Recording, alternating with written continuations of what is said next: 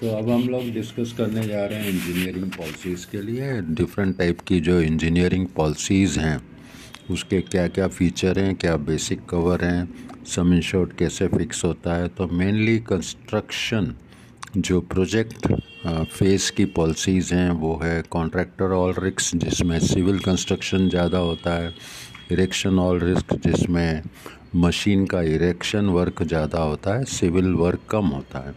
और तीसरी marine cum erection यानि इरेक्शन पॉलिसी लेकिन इस पॉलिसी में जहाँ से मटेरियल स्टार्ट होता है जर्नी शुरू होती है, वो जर्नी मरीन भी कवर्ड हो जाता है प्लस इरेक्शन पार्ट दोनों कवर्ड हो जाते हैं।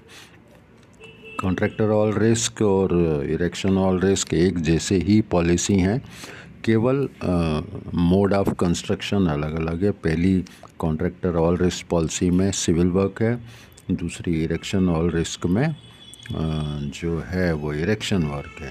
और मरीन कम इरेक्शन में इसी के साथ में मरीन ट्रांजिट पॉलिसी भी इंक्लूड कर दी गई है। अदरवाइज़ कार में और ई e में पॉलिसी जो है, साइट पर मटेरियल आने के बाद, पहला मटेरियल अनलोड होने के बाद उसकी रिस्क शुरू होती है। जो और चीज़ें समझने की हैं इन पॉलिसीज़ के लिए, वो हैं इसका सम इंश्योर्ड कैसे फ़िक्स किया जाए और इंडेमनिफिकेशन कैसा होगा, क्लेम की भरपाई कैसे होगी, एक्सेस क्लास क्या लगेगा और क्या क्या इसमें कवर्ड हैं। एक्स्ट्रा कवर सराउंडिंग प्रॉपर्टी का थर्ड पार्टी लाइबिलिटीज़ का डेबरीज रिमूवल का भी लिया जा सकता है। ऑपरेशनल फेस की जो पॉलिसीज़ हैं इंजीनियरिंग इंश्योरेंस में वो मशीनरी ब्रेकडाउन है। बॉयलर एंड प्रेशर वेसल की पॉलिसी है और सीपीएम है contractor plant and machinery electronic equipment की पॉलिसी है और डिटेरियोरेशन ऑफ़ स्टॉक की पॉलिसी है। कॉन्सिक्वेंशल लॉस पॉलिसीज़ जो हैं, वो machinery loss of profit policy जिसको हम एम एल ओ पी बोलते हैं।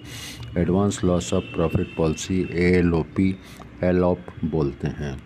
कॉन्ट्रैक्टर ऑल रिस्क पॉलिसी जिसको कार पॉलिसी बोलते हैं।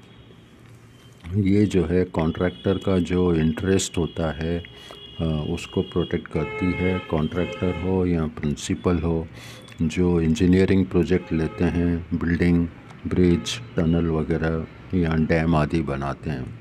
पॉलिसी ऑल रिस्क है और जो इसमें एक्सक्लूजन है उसको छोड़ के बाकी सब उसमें कवर्ड है। मेनली कार इंश्योरेंस में fire lightning explosion flood inundation windstorm मतलब आंधी, तूफ़ान वगैरह अर्थक्वेक लैंडस्लाइड सब्सिडेंस इस तरह की रिस्क और थेफ्ट और burglary accidental damage bad workmanship lack of skill negligence malicious act या ह्यूमन एरर आदि कवर्ड है।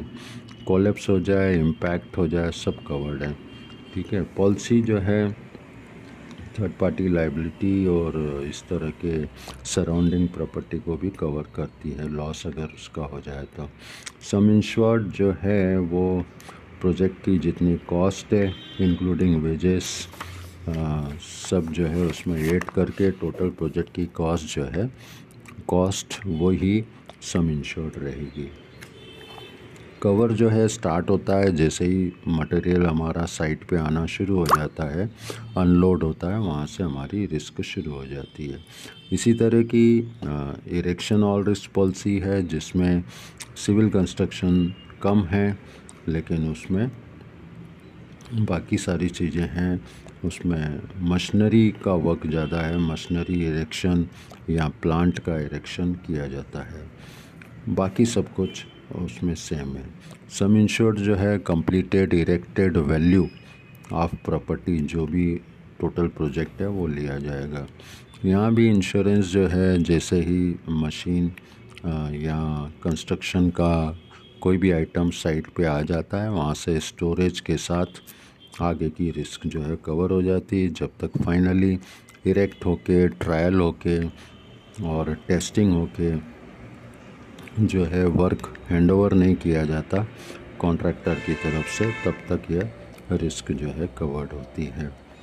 जो दोनों पॉलिसी हैं, इनमें एक्सेस काफ़ी होता है और इन्वेंट्री लॉस जो है वो कवर्ड नहीं होता है। नॉर्मल वियर टीयर रस्टिंग वगैरह भी कवर्ड नहीं होता है। कॉस्ट ऑफ़ करेक्शन यानी कोई चीज़ गलत बन गई, उसको डैमेज वापस डिसमेंटल करके फिर से हमने बनाया, वो भी कवर्ड नहीं होता है। फाइल्स ड्राइंग करेंसी चेक ये भी कवर्ड नहीं है। पैकिंग मटेरियल भी कवर्ड नहीं है। पेनल्टीज़ कोई लगती हैं अगर हम काम सही नहीं करते हैं या समय पे पूरा नहीं करते हैं तो वो पेनल्टीज़ भी इसमें कवर्ड नहीं है। फॉल्टी डिज़ाइन हमारे फॉल्टी डिज़ाइन के कारण कोई लॉस होता है। तो वो भी इसमें कवर्ड नहीं है। आ, उसके बाद में डिफेक्टिव मटेरियल या वर्कमैनशिप डिफेक्टिव हो और उसको वापस हम करेक्ट करते हैं वो कॉस्ट भी इसमें इंक्लूडेड नहीं है। लेकिन एक्सीडेंट के कारण अगर कोई चीज़ गिरती है टूटती है भले ही वो गलत वर्कमैनशिप के कारण हो तो वो पेबल है। इसके अलावा जो व्हीकल्स हैं जो गाड़ियाँ हैं जिनका जनरली मोटर इंश्योरेंस अवेलेबल है। जो मोटर में कवर्ड की जा सकती हैं, वो यहाँ पे कवर्ड नहीं है। C R E R policy जो है, वो प्रोजेक्ट्स के लिए है मशीनरी इंस्टॉलेशन के लिए है, और इसके अलावा कुछ जगह ऐसी भी हैं कि जहाँ हाइड्रो इलेक्ट्रिक प्रोजेक्ट है, जहाँ सिविल वर्क भी बहुत है और इरेक्शन वर्क भी बहुत है। वहाँ आजकल एक स्पेशल टाइप की कंबाइंड पॉलिसी जिसको हम कॉन्ट्रैक्ट वर्क पॉलिसी बोलते हैं, वो इशू की जाती है। तो ये था कुछ जानकारी आपके लिए। उसके बाद मशीनरी कम इरेक्शन पॉलिसी जो E A R erection all risk का ही एक्सटेंशन है, जिसमें मरीन पार्ट और जोड़ दे दिया गया है। यानी ट्रांजिट रिस्क भी इंक्लूड कर दी गई है।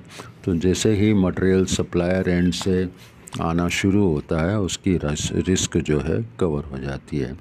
ट्रांजिट रिस्क में war strike riot civil commotion जो है एडिशनल पैरिल है एक्स्ट्रा पैसे देंगे तो ये रिस्क कवर हो जाती है।